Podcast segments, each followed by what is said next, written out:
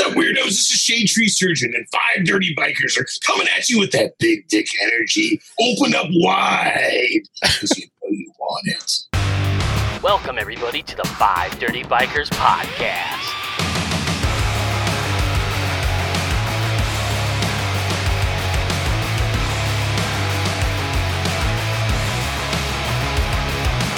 Are you following the Five Dirty Bikers on social media? Find us on Facebook and like us on Instagram and Twitter at Five Dirty Bikers. Hey, everybody. Welcome back to the Five Dirty Bikers podcast. Today, we have a returning guest. We have from the state of Florida, Blockhead. Blockhead, thank you for joining us on the Five Dirty Bikers podcast once again. Thank you guys for having me again. It's always a pleasure. Down there in the Corona hotspot. Yeah, yeah. So we know we could talk. Germs. Yeah, we could talk about infinity things with you, but Ryan, go ahead and let everybody know what we got cooking today. So last week, hopefully you guys all listened to our podcast from last week, and we asked 50 people why that don't ride motorcycle why they don't ride. And so the brief synopsis was most people said finances and safety. Those are probably the top two reasons why people that are currently not riding don't ride. And so we kind of wanted to play off of that topic, and we thought it might be good to discuss what would be some reasons or some things that the motorcycle industry could do to attract more riders, get more people on bikes, get more butts on the seats, get more people out on two wheels. So that's what we're going to discuss today. I'm going to suggest testosterone, because that's the only thing that will get your nuts out of a purse. Yeah, we had a guy last week, his nuts were in his wife's purse, right? And he couldn't ride. Yeah. Yeah. In a satin velveteen Corona or Crown Royal bag. I was going to say like a Crown Royal bag. Yeah, yes, exactly yeah. Like that. I'll never be that person. With a set of nuts in the purse. You know, you're a real influential guy on, you've gotten a lot of people to ride.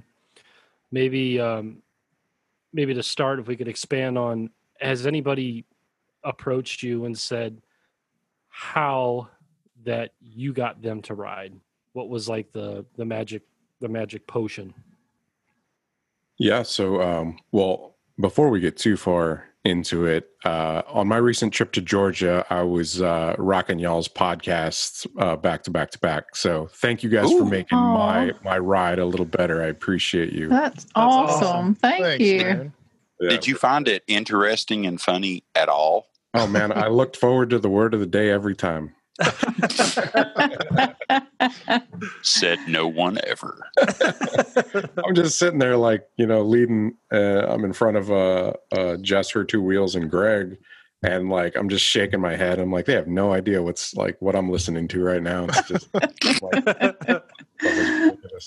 no, but it definitely made time pass by a lot faster. So thank you guys, and good work. Thank you. So, I guess to kind of backtrack,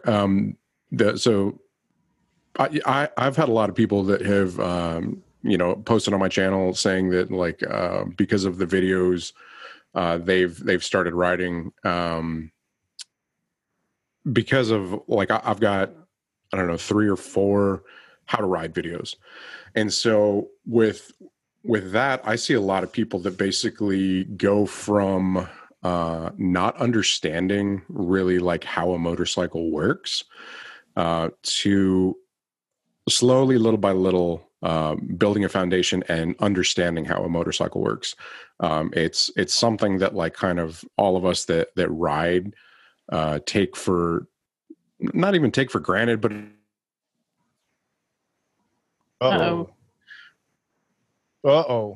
little sweet. Is there little sweet there? Little sweet. Do we cut out what? Yeah, oh, we cut out. Okay. Oh, okay. What was the last thing you guys heard? Influential. Little. No. Yeah. I don't know. Yeah, you were telling us about how your videos were educating people.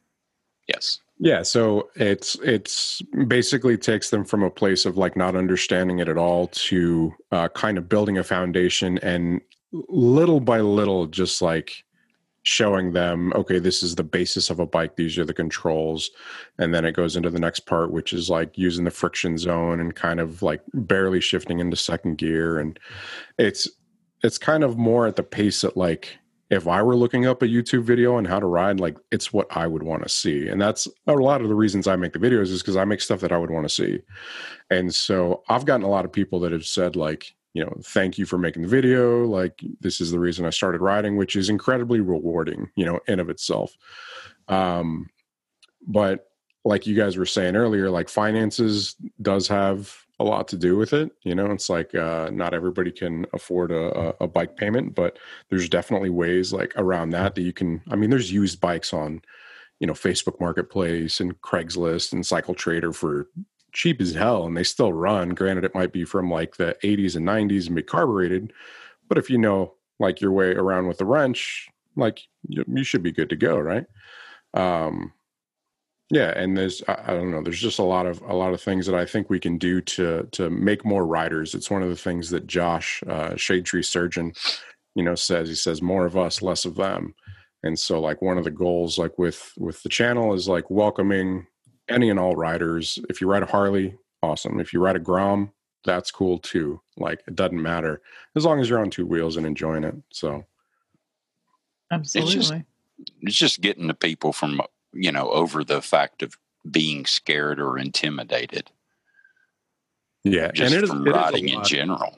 It is a lot to take in at first. I actually recently retook, after 4 years, I retook the MSF course, which was nails on a chalkboard, but it was funny, like kind of going through it all and seeing how they build up, you know, the steps and get you to learn. So, I mean, you're starting from, you know, they're assuming you know nothing. And so watching that from taking somebody that doesn't know hardly anything and is really kind of timid and seems a little scared by the bike to at the end of day two, you know, they're ripping around the parking lot, no problem. It's really cool. Yeah. That's what I loved about it. I mean, they put you on something small. They make you walk it across the parking lot really slow. And then, you know, baby steps. But, yeah, I think everybody should take that. It's kind of like you talk about people being scared. It's very similar to firearms, because I was am currently a firearms instructor.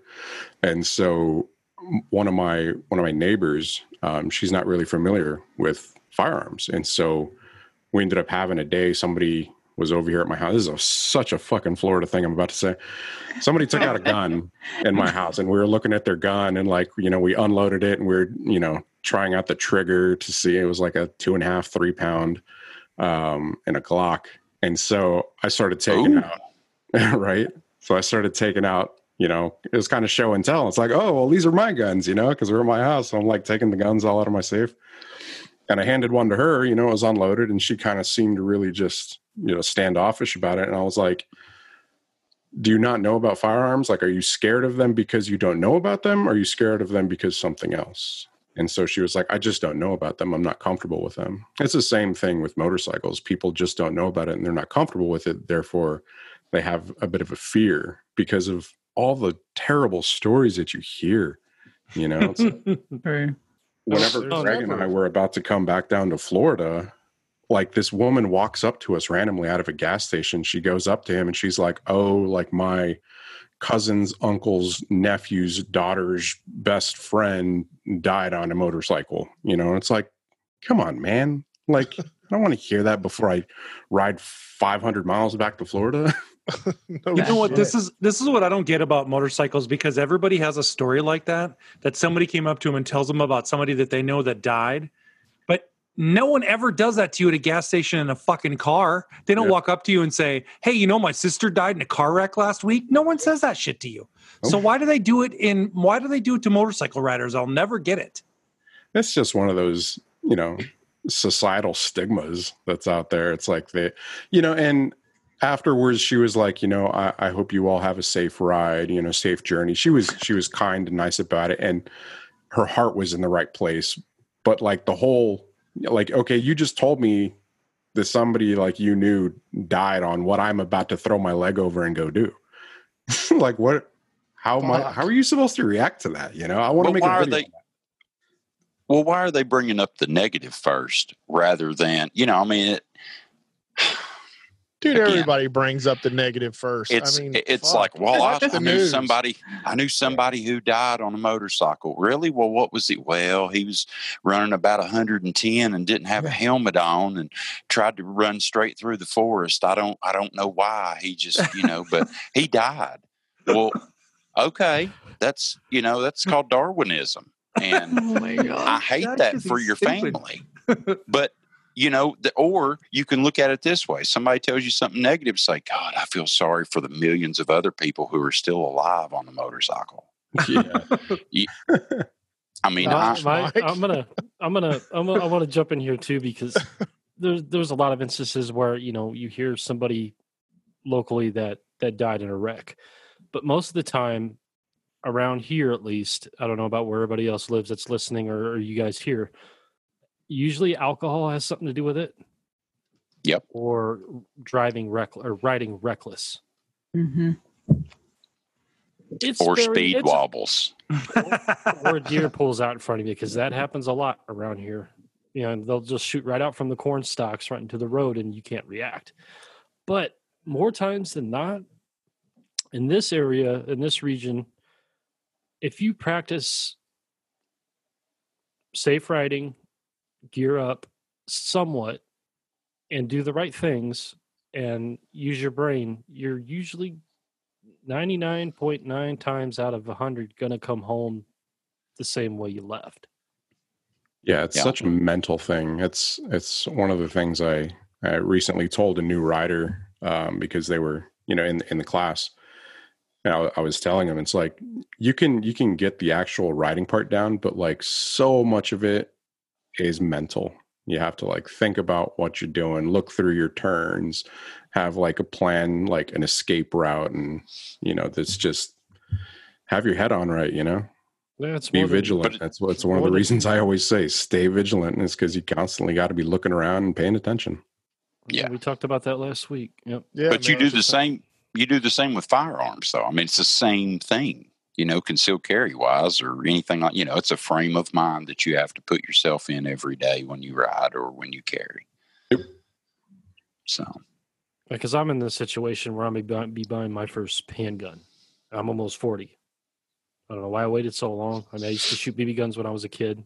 I had a little shotgun, right, or little rifle when I was, I don't know, 9 or 10 that my dad bought for me. But people will look at you the wrong way saying, hey, I want to have a gun in the house. Well, like, well, you got kids. And they say the same thing when you have a motorcycle. Yep. Well, you got kids. Like, yeah, but I'm safe about what I do. I said, I know I can die.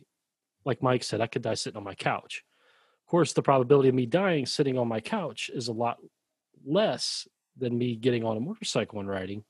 But I do safe things. You know, you got to keep it in the back of your mind that, you know, you could die, you could not come home, even if you're riding to work. Like, I might not come home, but you don't want that to be the center of your ride. You just want to go out and enjoy it. This fucking podcast took a morbid fucking turn, didn't it? No, you guys are negative Nancy's, man. This ain't no fun at all. Okay, well, like looping back around to what we're originally talking about is like, how do you make more riders? Well, this is one of those stigmas that's out there, is that, right? Yeah, you know, you hear about this shit like nonstop. Like, you know, before I started riding, my parents told me the same thing.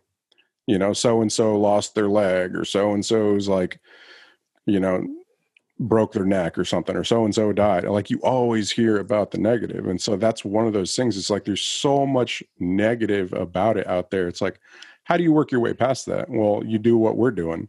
You know, you kind of positive. Yeah. You get together and you talk about it, and you make videos showing people that, like, oh, look, you know, I've got 700 something videos on motorcycles, and here I am, knock on wood,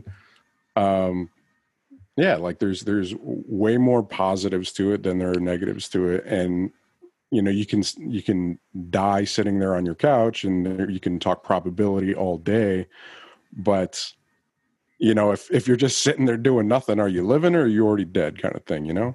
Mm-hmm. Were you banana Mike? How can I help you? So, you know, it's sort of like you were bringing up with firearms, Dustin. You know, you're fixing to bring a gun into the house, right? Yep. The best thing you can do is have your children around guns and show them what not to do. Because, man, I was raised around guns. My old man duck hunted. He went turkey hunting. I never touched my dad's firearms at all. Didn't matter how many friends I had over, never touched them. All three of my kids can load, unload, and clean a gun. Yeah. Right. And see, that right there is impressive. Yeah. Yeah. But if you... Motherfucker. But if you don't have your children, or children haven't been around them, of course they're going to be interested in them. They're going to want to touch them and play with them because they see dad has it, whatever, you know. I have three kids, and none of my kids ever touched my loaded pistol on my nightstand in my holster, because they knew what a firearm did. They shot firearms. They had been with me around, and that was from the time when they were babies till, you know, they're teenagers now. And I never had to worry about having a loaded gun in the house because you raise them up around that. Now, if you haven't been around motorcycles, yeah, you're going to be timid when you get on a motorcycle because of everything that you have been told your entire life. But at the end of the day, everyone dies. And you know what? Oh, yeah. You can't live in fear your entire damn life. If you're going to go out doing something you fucking enjoy, rather than, well, I was driving in a car and I got hit. Guess what? Wah, wah. Jesus, Mike. Wow. You gotta live. To me, I guess I look at it like this. You gotta live life a little bit without regret, right? The only thing you're going to regret when you're, you know, 1 foot in the grave is all the shit you didn't do. Yeah. You're never going to regret shit you did do, right? Yeah. And so that's why I look at it. Every time I get on my motorcycle, you know, the only ride I'm going to regret not going on is the one I didn't fucking go on, right? Every other ride, it doesn't even matter if it's to work or to the, you know, grocery store or to the fucking Pump and Munch. They're all good. Hey, God, you know, one angry tonight too. A lot of aggression in this podcast tonight. You know, one regret that I will never have: riding a fucking Dyna. So to elaborate on your comment there, Kid Moto, it brings a quote back to mind, and the quote is, the road to hell and heartache is paved in what if. Yeah, exactly. Yeah. Exactly. I am. And you know, the funny thing is I think you can raise your kids that same way too. You know, my kids don't think about, when I get on my motorcycle and ride, that I'm not coming home today. They just, you know, it's like just like with you guys with guns, you know, they're not thinking about, if I go out and target shoot today, that I'm not coming home. So it's the same thing, but that still leads us back to the same question. How do we get more people on bikes? Yeah. Because I don't truly think it's just about education. I think that's a big part of it, but I don't think it's the only way. Yeah. So I think you have to get past like the whole thing of them only hearing about the bad. You know, it's just what we're talking about. It's like you hear about the bad so much, and it's like whenever some random person, you know, walks up to us as we're about to go on a ride and tells us about her so-and-so that she knows, you know, something happened. It's like, but how do you change that, like on a societal level of, oh, motorcycles aren't that bad, you know? I mean, we know the scale is tipped the other way so hard. Yeah. So in so many ways. Mm-hmm. So you've got, I mean, that's education, right? And then having people become less timid and like scared of motorcycles is also education. You know, it's letting them know that it's not all bad, or this is how they work, understanding the mechanics of it, stuff like that. And then whenever it gets to the financial side, because you guys mentioned finances earlier, like I'm on Facebook Marketplace right now. You know, I just typed in facebook.com/marketplace, and I look at motorcycles all the time. I shouldn't, but I do. And like the first thing that pops up, you've got like an 08 Sportster 1200 for $3,200. You've got I mean, there's a freaking Dyna here for $6,000. There's a 03 too much. Harley for yeah, right. I mean, there's a freaking Heritage, like an older looking Heritage on here, I think, for like $2,000. You know, it's like, man, that's a deal. You can find some really great deals out there. 95 883 for $2,300. You know, that'll get you started. And there's cheaper stuff out there, man. Like you can find just older Kawasaki's and tons of stuff for, I mean, sub $2,000. That's the thing. You just gotta look if you're even interested at all. You know, just look. There's tons of used, like good used bikes out there that can get you started. Oh, for sure. Hey, I've got a novel idea. Oh, fuck. So no. This actually is a really, I think it's a good idea. So we are all about community. That's what this podcast and all of us are established on, right? Absolutely. So what if us as a community, if people will listen to the podcast and are interested in getting into motorcycling that don't know anyone that rides or anything like that, we could use ourselves as a community, or use the Discord as a community, to where people that don't know anyone around in their area that rides motorcycles, we have people scattered all across the U.S. on the Discord. Mm-hmm. That would be a way for someone who isn't motorcycly, or who's motorcyclically challenged, to where they don't around anybody who rides, but they could actually sort of be, it would be like a what do they call them, an AA? They would have a mentor, a sponsor, a motorcycle sponsor, a sponsor or a mentor in their area. Try to get them a mentor sponsor in their area, so that way they can at least get out or be introduced into motorcycling. Mm-hmm. And it not feel like, well, I've got to go to a Harley dealership and be around a bunch of people who look like they're going to beat me up, or, you know, I don't want to, you know, the look Harley like I'm a... It is intimidating the first time. It is. Yeah. If you almost look like a LARPer if you go there. Yeah, that's one of the things I was actually going to mention that I'm kind of surprised didn't come up in y'all's questionnaire. But like the community, well, certain aspects of the community being unwelcoming, you know, like I see it here in Orlando all the time, you know, all the time. And then like even within the community, there's like always those people that talk shit about, you know, you got the cruisers talking shit about the sport bikers, the sport bikers talking shit about the cruisers. And then with it, you got cruisers talking shit about cruisers. And then even within Harley, you know, it's like you got all those guys talking shit about each other. And so it's just kind of like, I understand it's the whole like Chevy versus Ford versus, you know, Dodge and all that. But it's like if you had, I think, a little bit more of like a welcoming community, and you, like people didn't have like a scowl on their face all the time, that it would be, you know, a bit more open. It's the whole marketing, style that Honda took back in the day. Whenever they said you meet the nicest people on a Honda, that's right. You do. You sure do. Fuck. Honda for the win. But I mean, people come right up to me on my Grom. Most people don't come up to me while I'm on the Harley. Yeah.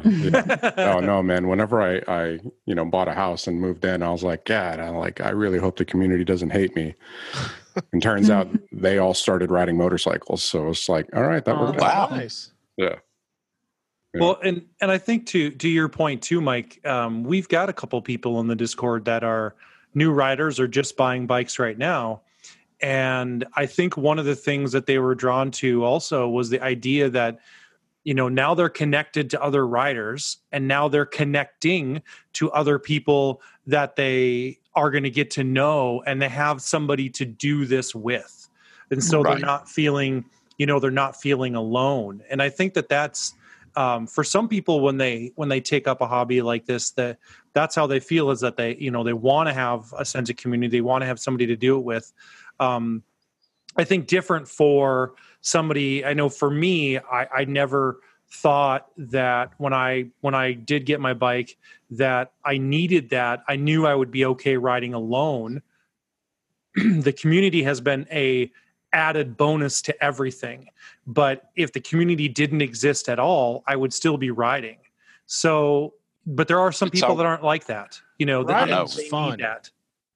It's fun. Yeah. And absolutely. added boners are always good. Maybe for you. I would like to say there's also, you know, y'all are talking about Discord, and yes, our Discord is great. We have a lot of great people in there, share ideas back and forth, and it's a friendly community. Two more ways that people can connect, of course. If you type in #SupportMBC on YouTube or Instagram, you're going to see a whole bunch of moto vlogging people out there. And it's not just for moto vloggers. I mean, there's people that don't moto vlog, that just ride motorcycles, that are in that community. And they're spread out all across the United States, different countries. And like I mentioned before, there's a kind of a new up-and-coming website, supportbikers.com, and that's by the Badgers. They're somewhere, I guess, maybe down around you, Blockhead. I've met them.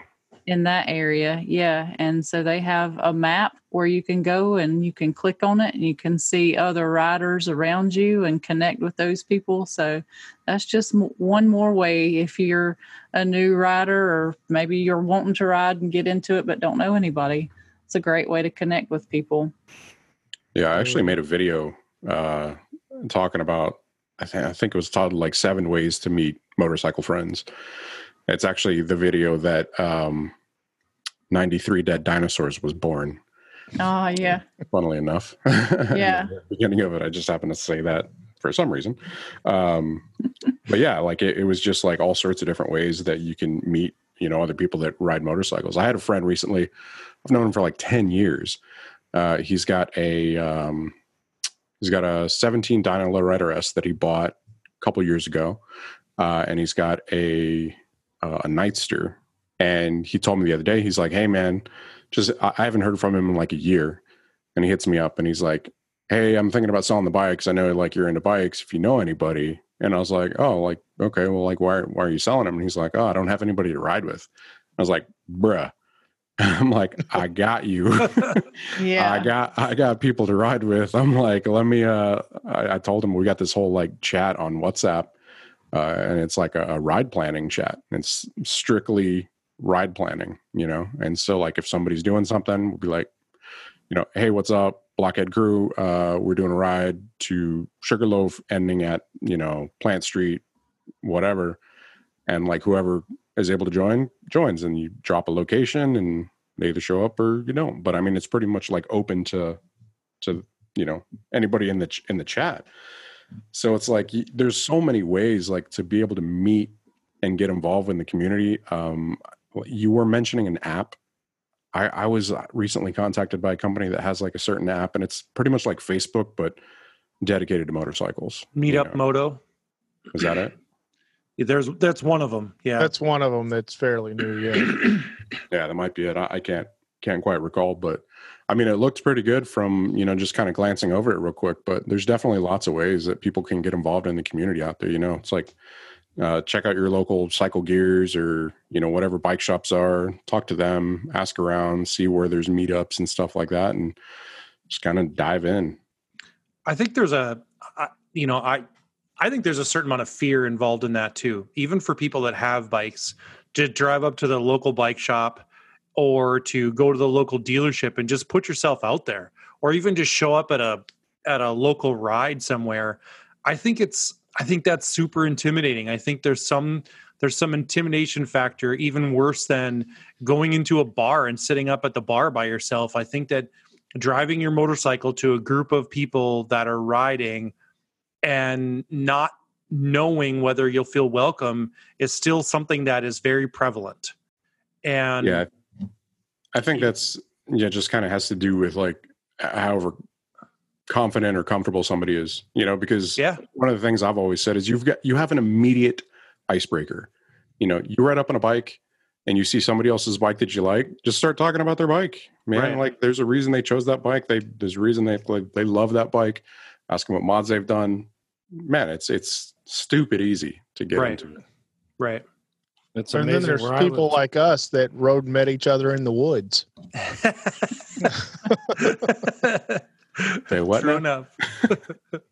At the first story. Yeah, the first moto meetup. Well, the first Midwest moto meetup, we've never met each other, and we all went to the meetup, and it was in the middle of the woods. So it was like we're riding to meet these people we know online in the woods. Nothing sketchy about that. Nothing sketchy about that whatsoever. Yeah, that doesn't sound Blair Witch meetup. No, dude, it was the Camp Crystal Lake meetup for sure. Only there was no lake. Yeah, that doesn't sound like someplace I'm going to get killed at all. Yeah, my wife goes, "Where are you going?" I said, "I'm going to go meet a bunch of guys out in the woods I've never met." No, but nice knowing you. Yeah, but in all seriousness, it was one of the best times. We had an awesome time. Everybody that showed up was eager to meet everybody else and ride together, and we just had we just made memories that we're going to keep and forever. Fuck COVID. Yeah, it sucks. We had to postpone ours the meetup this year because of COVID. You guys did it too, didn't you, Blockhead? You had to postpone. we had to push FLMM back, but yeah, I mean everybody's just like still hesitant to get on board because like a lot of the way that we put FLMM on is, like getting the sponsors on board to be able to pretty much throw a free event. So, yeah. Oh, yeah. So you guys have a date, a new date selected for that? You want to talk about? We've got a date in mind that we've talked to. We always do it at Ace Cafe in downtown Orlando. And so we've got a date in mind that we've talked to them about, but like nothing's solid yet. We're looking at maybe like March, but yeah. Like it's August already, and I feel like we're already behind because that event just takes up so much like time and effort to plan it, to make it go. Yeah, so we spent so much time. Like we started back in January, February, and it's supposed to be in like 3 weeks, 2 weeks, from two today. Or three, yeah. 2 weeks. Yeah. Wow. Sturgis went off though. It sure did. Yeah, it did.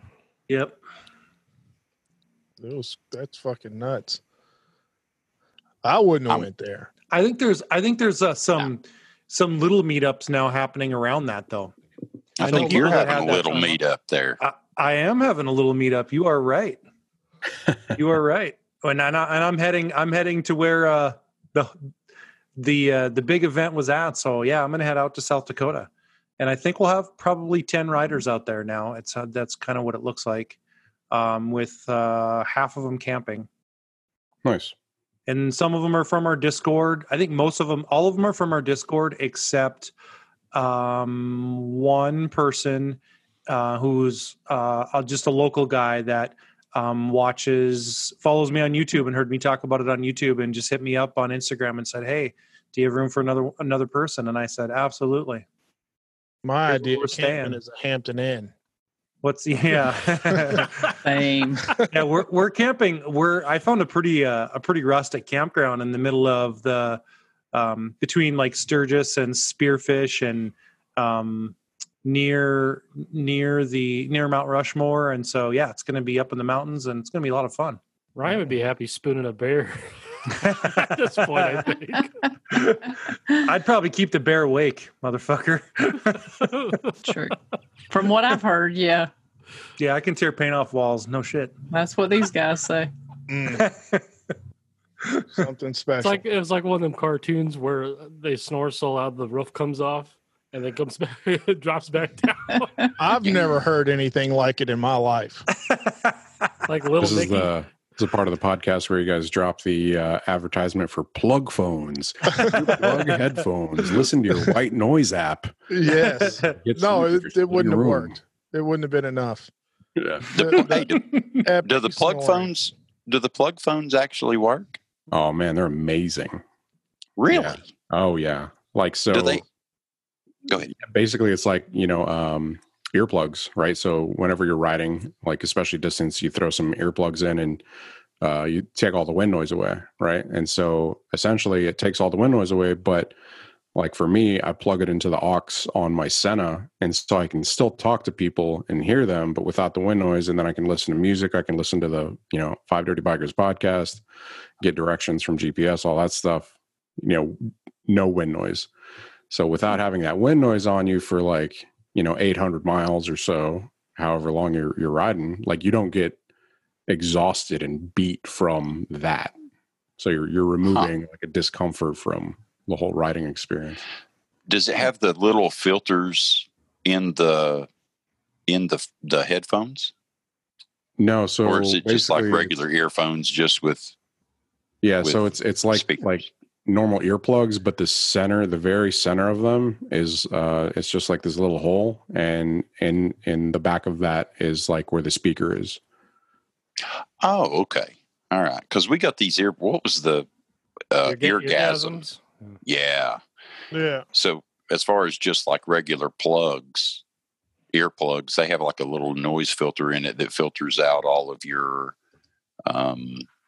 it filters out lower pitched frequency, lower hertz stuff. Oh, it's like a decibel reducing kind of plug. Well, yeah. Yes, but it filters out specific decibels. So like wind noise, like you can be standing outside and the wind's blowing through the trees and you hear all the leaves rustling.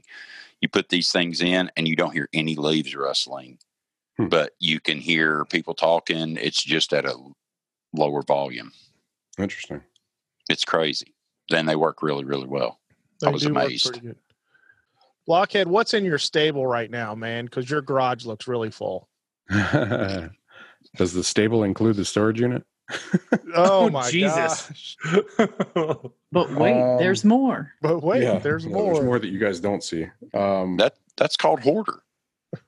Yeah, I've got a problem. I made a He's video. He's a bikeaholic. It's not a. I saw that video. I saw that damn video. You're like, guys, I got a real problem. I'm like, what happened? Dude, yeah. I got into like a whole different mindset and zone in that video, like where I was actually starting to tear up. And I'm like, man, is this how actors do it? Crazy. All right. Crazy. But so yeah, I've got my 2020, my main 2020 Harley Softail Low Rider S, and then the OG 2013 Iron 883, which we actually had an interesting development on today that we're going to be doing to it. Did you get the short shots in from the dude? Oh, from Ultron? No. He's going to package them up and send them over. And then I'm going to try to put those on the chopper, actually. Ooh, I'm going to see if they'll fit on the chopper. So it'll be kind of like new style exhaust on like a old school bike. So I don't know, like real cool, but we'll see. I definitely want to get like away from the chrome on that bike. So, I've got the two 100 grams, so the white and the black. One of those is currently totally taken down. It's up on the lift as a hover bike right now because I'm trying to get those wheels powder coated like chrome gold. I've been through 3 different powder coaters, and nobody can get this gold that I want. So hopefully this guy can do it. And then I've got the 2010 Honda CBR600RR, which is another big project incoming. And then let's see, what else can I share? This is only what he can share. Shit. there's stuff that I can't tell you guys about yet too. Top secret. So that's, and the 05 Sucker Punch Sally, bobber or chopper, which that is. That thing's badass. Yeah, it is. And then for season 4, we're basically wrapping up the 2017 Dyna Low Rider S. I'm waiting on one more part to come in. To be able to like wrap that bike up and film a reveal and announce the winner for that, for giving that one away. And then for season 5, we've got the Harley Iron 883, the Indian Scout, and the Yamaha Bolt. And those are all, like, we took them to MMI. We got them dynoed by Jimmy Mack, one of the best in the business. Got numbers, baseline numbers, and then we're going to start building those up. And exciting announcement on that I guess will premiere on Five Dirty Bikers. But for season 5, the giveaways on those bikes, the season sponsor is Revzilla. Nice. So, wow, nice. With lots of parts and, getting these bikes up and going to, perform a bit better. That's awesome. Good for you. Very nice. Cool. Yeah. That's very cool. Thanks. I think it's extremely cool that you do that, man, and give away the bikes. That's really cool stuff. Yeah. It only feels right. It's like I always say it, but the community the community coming together allows me to be able to do some really cool shit. Right. And one of those things is be able to get bikes, customize them. And then what am I going to do? Hold on to all of them? That's ridiculous. I don't need that many motorcycles. I don't need the amount of motorcycles that I have, but I like diversity, they say it's the spice of life or something like that. And I like spicy food. So have you given away a bike yet to somebody that is not a rider? I think the first season, the person didn't have a bike, if I recall. Well, and there you go. Season 2, I know the guy had a bike. I think he sold the bike that we gave to him. And then season 3 was the 48 bobber, and that guy had an older bike. Okay. I can't remember the condition he said it was in. It didn't sound like it was in that great a condition, but so we basically gave him the 48 bobber, and he absolutely loved it. And then, yeah, season 4, the Dyna Low Rider S. So we've, got all done up club style. Dude, whoever gets this bike, I can't wait for you guys to see it. Eric, he's been helping me build it out. Mm-hmm. He is super pissed that he can't win it, but he's like, whoever wins this bike, if you want to sell it, let me know, because he's got blood, sweat, and tears in that thing, just like the rest of us. So we talked a little bit about how I guess probably all of us could promote motorcycling. What do you think the industry needs to do to bring more riders? Because I don't think we really hit on what the industry needs to do. I mean, I think we talked about what we can do and other riders can do. Mm-hmm. What do you think the industry needs to do? I would say, I don't know. I think that's a kind of a mix between the whole financing side of things, and then also trying to be more welcoming and friendly.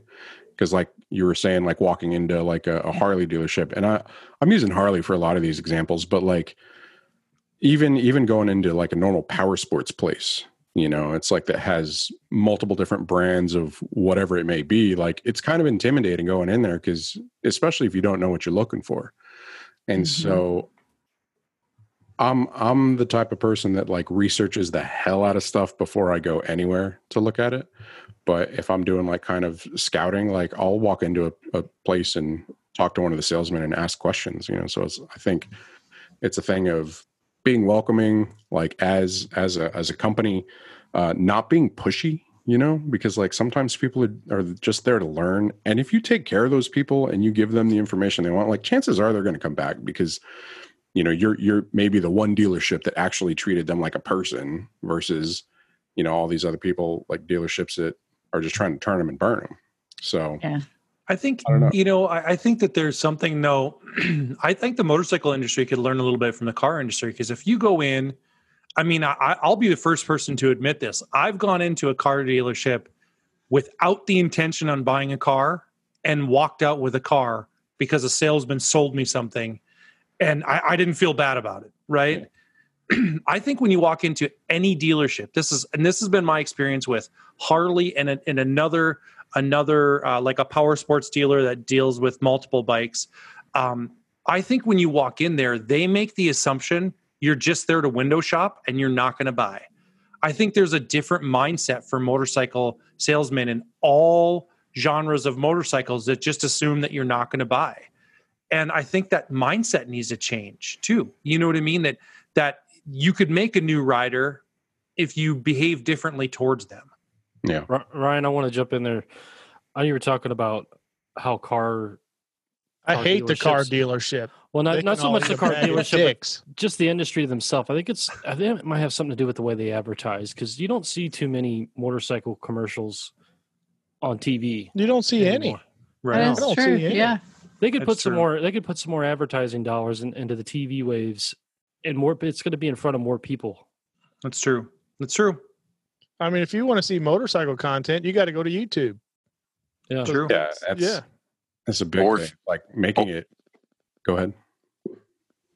No, you go ahead. No. Go ahead, Mr. B. No. All you, bro. Well, I was just saying, if you pull up to a gas station, whether it's Pump and Munch or the Come and Go. Yeah. You know, you'll usually see a Monster, you know, ad that might have Mr. Roxon in it or Dungy or somebody like that riding a dirt bike having a whole lot of fun. You don't ever see Harley stuff like that. No, and that's the thing too. Like they've kind of started changing, I think, their marketing a little bit to where they're trying to gear toward younger riders, but they need to put a smile on some of those people's faces, because I don't care what type of bike you're riding. You buy a bike, you're gonna have you're having fun doing it. Right. You are. Right. You don't need to put on your Pirate Slayer face as soon as you get your bike.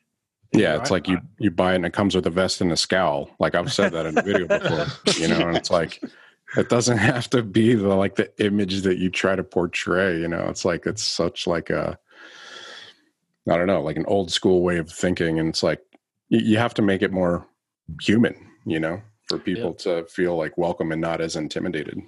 It's called an RBF, resting biker face.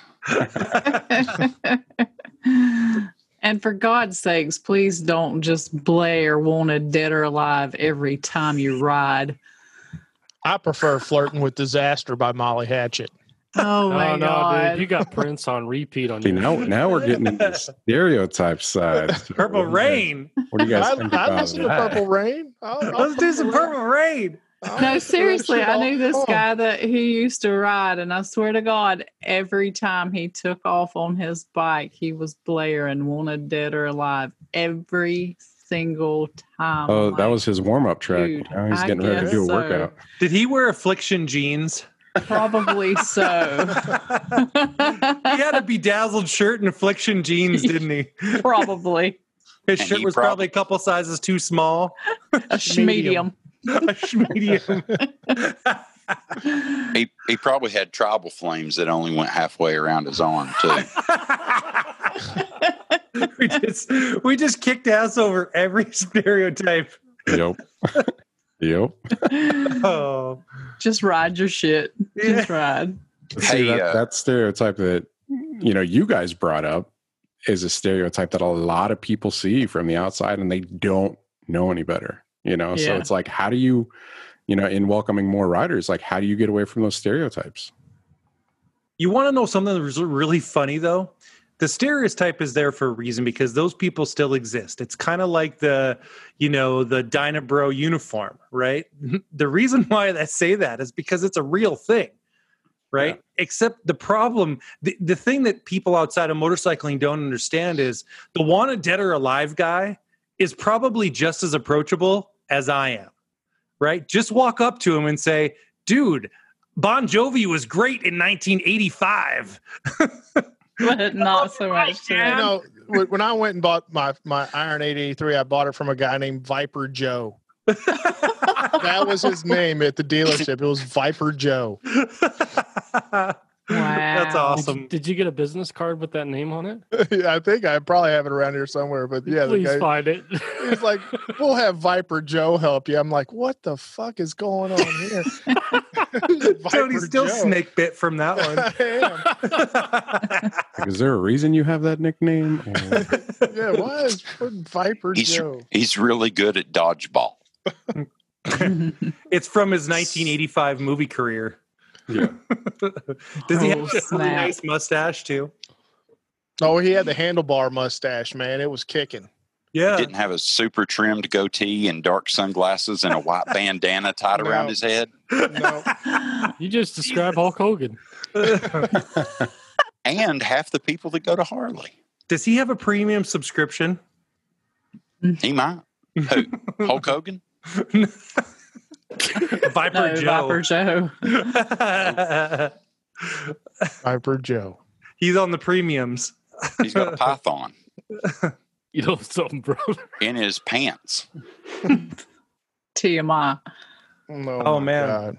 We got some Discord questions, I think. Yeah, let's do some Discord. Speaking of Discord, don't we have a new Discord member? We have a new Patreon. We have a new Patreon member. We have a bunch of new Discord people, but we have a new Patreon. Yeah. We do have a new Patreon, Mr. John Atkin. Thank you so much, sir, for joining the Five Dirty Biker Patreon crew. We appreciate you so much. Keep it dirty, fucker. There you go.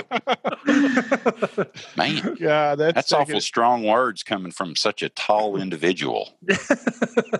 Ryan has some pent up aggression going on tonight. We need to do a little segment where Mary hands Ryan a Snickers like through the screen. But it's like it's your daughter that hands it to you. Is she angry? Hey, Blockhead, you don't have testosteroidal issues, do you? I don't believe so. Okay. What are the symptoms? Anger, aggression. A face like this? I mean, maybe. Okay, well. You don't seem like, you seem easygoing and down to earth. And Ryan just comes off as a dick. Jeez. Well, he's got RDF. Resting dick face. Resting dick face. I got one thing to say to you for that, Mike. And chin nuts. That's what he's got too. Chin nuts. Fuck you, Mike. Oh boy. Love is strong. Anyway, Discord. Side note. Okay. All right. We got to get this shit done. All right. So we got Vivolts. He has another good question. This kind of goes what we were talking about earlier. Okay. From all the bikes you've given away so far, including the new ones, which one is your favorite? Including the new ones, like the season 5 stuff? He just said including the new ones. Oh man. Every one of them is my favorite. Like whenever I go to give it away, it's like, I don't know. It's like giving away a child or something. You don't want to see it go, but you're like, oh, like I have to disconnect myself from them. In the very beginning and, think like from the very start, like this isn't my bike. This isn't my bike. This isn't my bike. This isn't my bike. So if you ever got done with one and went, damn it, I think I'm just going to keep this and give away something else. No, I mean, I can't do that. It's like you get that far into it and make episodes. It's like, this is the bike, guys. And then be like, actually, no, I'm keeping this one. You're going to have something else. You're getting this Grom. Yeah. No. I don't know. Like one that probably stands out the most is probably the 48 Bobber. That's his favorite. That's what he said. I wanted to see if you were going to hit it. Yeah. It was something like a little bit different, it wasn't like black and gold, and once we threw the white walls on there, it just really brought it all together. And it was just super clean. It looked really good. It did look really good. Man. Appreciate that. Yeah. Was it a hard riding bastard with those solid struts on the back? Man, it actually wasn't that bad. I got a lot of people that, asked me that. That's why I made the video, like what is a bobber, like how to ride one. It's like, because people were like, how do you ride that thing? It's like you put your ass on the seat and you twist the throttle. Like the barrel springs on that thing were actually better than the stock Sportster suspension. Like no joke.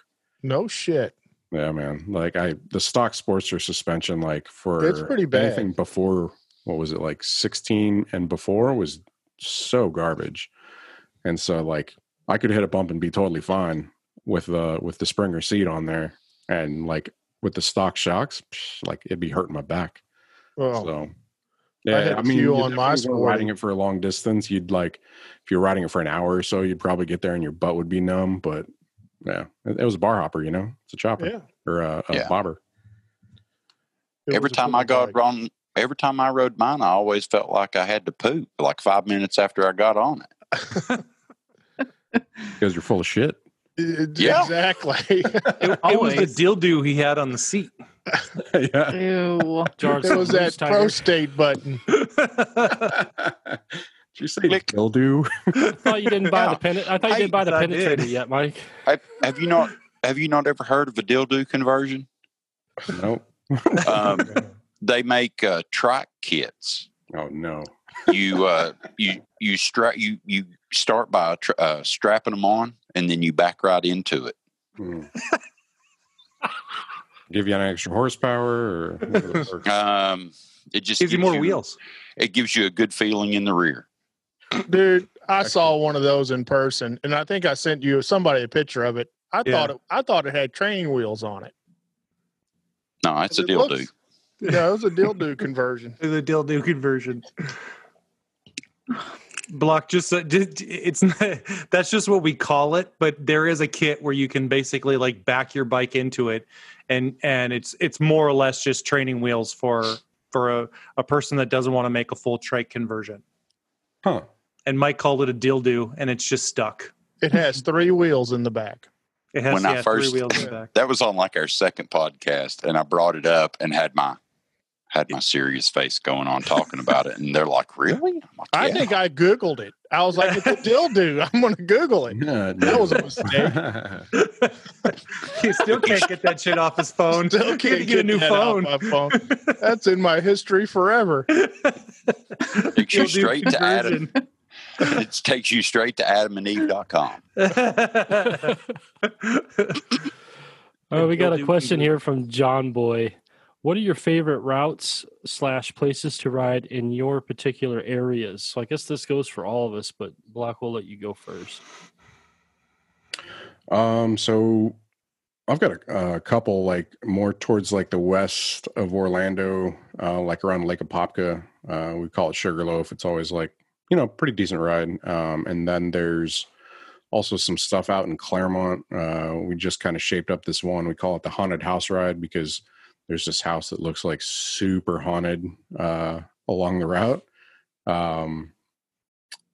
And then like kind of stuff out towards like Daytona and Cocoa Beach. There's another one called, the Ormond Beach Loop, which is a really, really nice ride. That's probably the most like right off the top of my head. Mary? Yes. Anywhere there's water, I'm good. If you live on a sandbar. I live on a sandbar. Sand mountain. There's a lot of springs in my area, so I like to ride to look at the springs. We're really close to the Suwannee River, so can access the Suwannee River just about anywhere from where I'm at. And of course, riding to the coast to my mom's house at Horseshoe Beach and looking at the Gulf. I love that. So anywhere there's water. Like? Anywhere there's gravel or dirt. Ryan? My favorite rides actually are anywhere that takes me out of town. So I like long trips. Those are my favorite rides, and pretty much anywhere. If I can ride over 100 miles, I'm happy. Tony, I think I got an idea, but I'm a big fan of the Bourbon Trail. Yeah. Is that the Dick Road? You got to get on the Dick Road to get to the Bourbon Trail, but yeah, oh, nice. It's a great landmark if you need directions. Yeah, just follow the Dick. Blockhead's probably going, what are they talking about? Follow the yellow Dick Road. Follow the yellow Dick Road. Tony did a yellow Dick Road in preparation for MMM to show everybody where we would be riding, and he was riding with a group of guys and that were all intending on being there. Volts actually being one of them, and there was a huge dick spray painted on the road, and that's now the Dick Road. It's the Dick Road. So was it sprayed like over a pothole? No, it was just a huge dick in the middle of the road. It was in a smooth spot. Yeah. Have you guys heard of Wanksy? No. Heard of what? Wanksy? No. Wanksy? You know Banksy, right? You've lost us. No. You guys don't know Banksy? No. Or Banksy? Yeah, I think it's Banksy. He's like a famous graffiti, like mural artist over like in the UK, but nobody knows who he is. Okay. But, like, you can clearly tell his work, and like he'll spray paint like the side of a building or do some kind of art. A lot of times it's kind of political, but like whoever the business owner is, like, will take the wall down like intact and like sell the artwork for just millions of dollars because he's like crazy. He's crazy famous. Look him up. You guys would love his stuff. It's like very, you know, modern, usually some kind of funny political statement. Is he on the Instagrams? Yeah, I think it's like Banksy. Banksy. Check that out. But there was this article that I read a while back on a new artist named Wanksy. And so what was happening is... Is he related to Picasso? Yeah. Picasso. What was happening was this community was having trouble getting the city to repair like potholes and stuff, like repair the road conditions. And so they tried everything, going like the whole, you know, correct route of filing, you know, papers and the whole bureaucratic red tape bullshit. And so nothing would get done. And so what somebody did is they spray painted dicks on the potholes in the roads, and they would fix them immediately. they called that person Wanksy. Dude, I'm gonna tell you this story before I tell what my favorite road is. But back in high school, and hell, this has been 21 years ago, we had a project for each one of us that was in the senior class of art. And there was only like four of us or five of us, and we had these coves, these small little coves that were in the school cafeteria. And so I got like junior year or sophomore year or something like that. I think I painted like a car and then other sort of stuff. But my buddy Roger had junior year, you know, and that's when you start thinking about college and what you're going to do after after your senior year. He hid like six dicks in the statue of the thinker. Wow, he is impressive. And he had thought bubbles like coming out, but they were like dicks shooting like wads at his head. It took almost a decade for them to cover that up because the teacher never noticed it until after he retired. So like, yeah, there was like a dick in his knee, like the kneecap was like the head of the dick. Oh my gosh. Strategically placed dicks. Like, what's with artists and doing that? Like the tattoo artist that I went to get my entire left sleeve done, like anytime I was there in their shop, it's just a rowdy group of guys, you know, but that somehow it would always end up talking about dicks, and he'd always make fun. And he's like, I'm going to hide the dick right here, like while tattooing me. And I'm like, you better not. Imagine that, like you pissed off a tattoo artist and you did a big piece on your arm or your leg or something, and you walk out with a dick on you. Your big hidden dick. Did you look real close? You don't have a dick on your arm right now, do you? I've looked pretty close. I didn't see anything. So I want to know something in our Discord. We're all looking now. It's like, yeah. Oh, shit. My tattoo. I got a dick. The Punisher's hanging brain. In our Discord, somebody says, Squanch says, ask you to sing the taco flavored kisses song. Oh, what is that about? You don't know the taco flavor kisses song? I guess I missed that one. Taco, taco, taco. Burrito, burrito. Fulfill, I love your wishes with my taco flavor kisses. Oh man, it's like a really old South Park reference. Taco burrito, taco. Jennifer Lopez, wasn't it? Yeah. Jennifer Lopez. Yeah. Little sweets. Yeah. Oh, Benny. Oh, but John Boy, just for me to answer your question, the Grafton River Road that runs from Alton, Illinois to Grafton is my favorite road. It runs along the Mississippi. You got big bluffs on your right, and you got the river on your left. It's a pretty cool ride. Is that the ride we did on MMM? That is the ride we did. Yeah, mm-hmm. That was a good ride. A lot of corn. Not there. The river road. The river road. Not the corn road. Well, not the cornhole, Tony. The corn road lasted about 100 miles. give or take. 160 to be exact. On the dot. We got any more? I think we better move to the word of the day because I think Blockhead's running out of time. Yep. Hey, speaking of golden corn. Oh, God.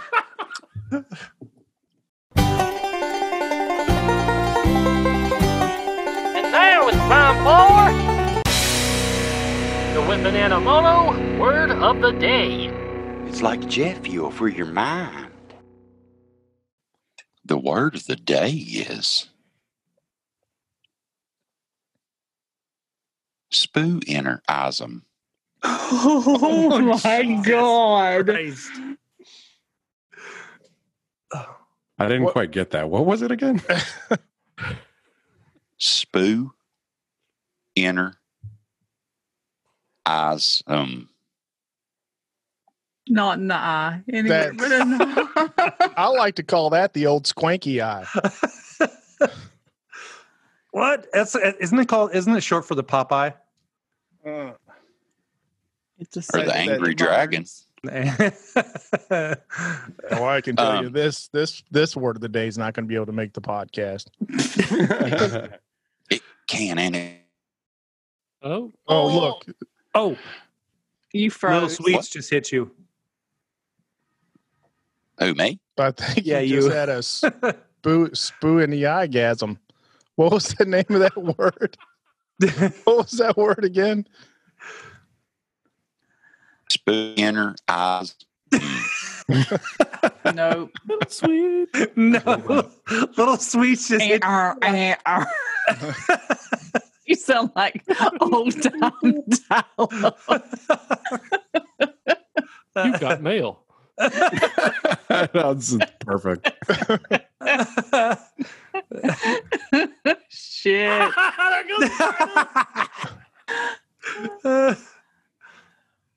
Let's try it again.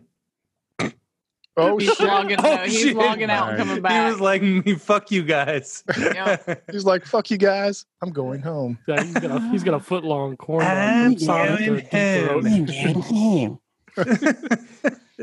You guys suck. I'm going home. It'll probably be worse this time.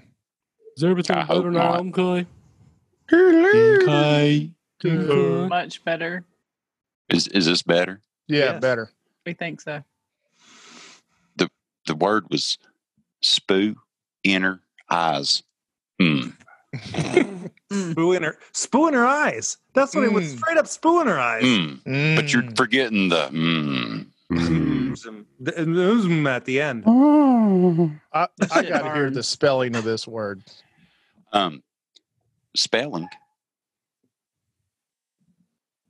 would be SPOO-N upside down E-RIZ upside down E-M. Proverbials would be spoo and schwa rise schwam. Spoo rye schwam? Is it Greek dish? Yeah, spoo and oh, he's schwa rye. Well, God damn it. This can't be happening. Is everybody on the internet at your house? No, there's nobody on the internet at my house. Well, that's the problem.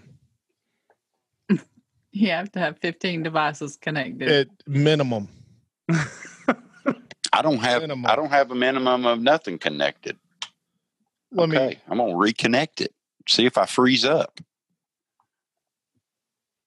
Am I good? Yeah, can you hear me? You're good. Yep. Okay. All right. Now. It's a noun. It comes from English 1921. Specifically, we have an actual date. Wow. It's, yeah, it doesn't give me a month or a day, but it's from 1921. No one had ever spewed in her eyes them until 1921. Or they just didn't admit it. One. Not in movies, at least. Oh, my God. Roaring 20s. Hey, you can get bubbles, too. No. Is that bad? You froze. You keep freezing up, man.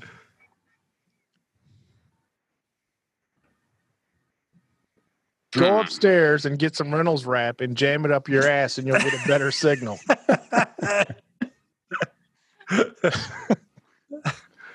Make an aluminum foil like satellite dish on your head, like this.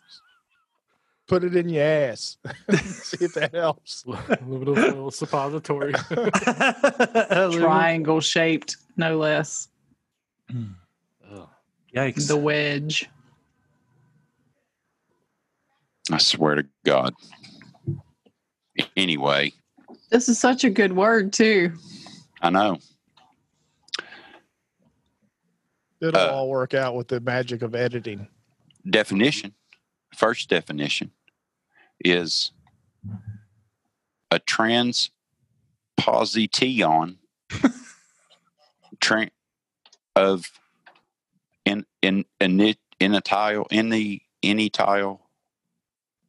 initial letters of two words. Okay. Second definition is any error in speech that swaps two syllables between two words. So if you swap her in the eyes, then you're going to get two syllables. Going to get something. Yeah. In the eye. Yeah. Yeah. Hey, Mr. Blockhead. Yes, sir. Would you like for me to use spoo in her eyes in a sentence? Yeah. Hey.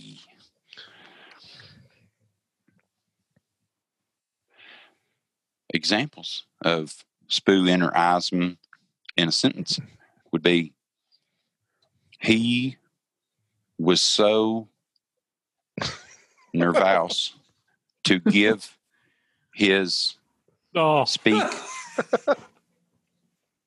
that he started out with the spoo in her eyes. You can't start with that. That's the comma. Welcome, fear. Welcome what? Fear dens. That's like saying dear friends, except you change the syllables around. Okay, I gotcha. Welcome fear to den. The fear den. She's afraid to get it in her eye because that shit's gonna burn, I'm telling you.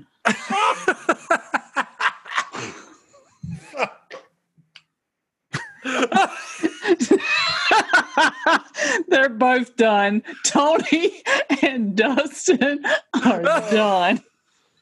Jesus, like how he puts his hat on as he leans back his shirt as I got kids. Yeah. Man, my kids might listen to this. Jesus. What would be different than any other week, Tony? I mean, geez. I know. Blockhead, I think. As red as my shirt. I think that has to do with the acidic quality. Absolutely, I was going to say something about eating pineapple, but yeah, I was just saying they had a lot of pineapple. Very, very. The pH is way off. You need a base to level out that acid. You say citrus, honey. Sweet Jesus. It's the best food on a first date. That's where that comes in. No pineapple. Spoon your eyes them. That's a terrible thing right there is what that is. How do you I don't want to look this up. How do you actually say it? Hang on, I got to give you the example, and then I'll give it to. Second example would be if you're speaking to. No. What is all that noise? If you're speaking too quickly, you might stumble over your words and utter a spoo inner ice. It's all about the stumbling now. Boy, I'll tell you what, I usually can figure the word out, but this one has me completely stumped. Yeah, same. I'm sitting over here like whispering it to myself, like, what is this? What is spoonerism? That's the fucking word, a spoonerism? Yeah. SPOONERISM. What spoonerism. The fuck? Spoonerism.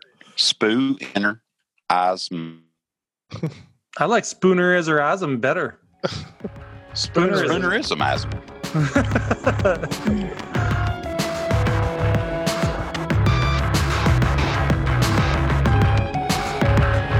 Keep it dirty, riders. We'll see you next time on FDB Podcast.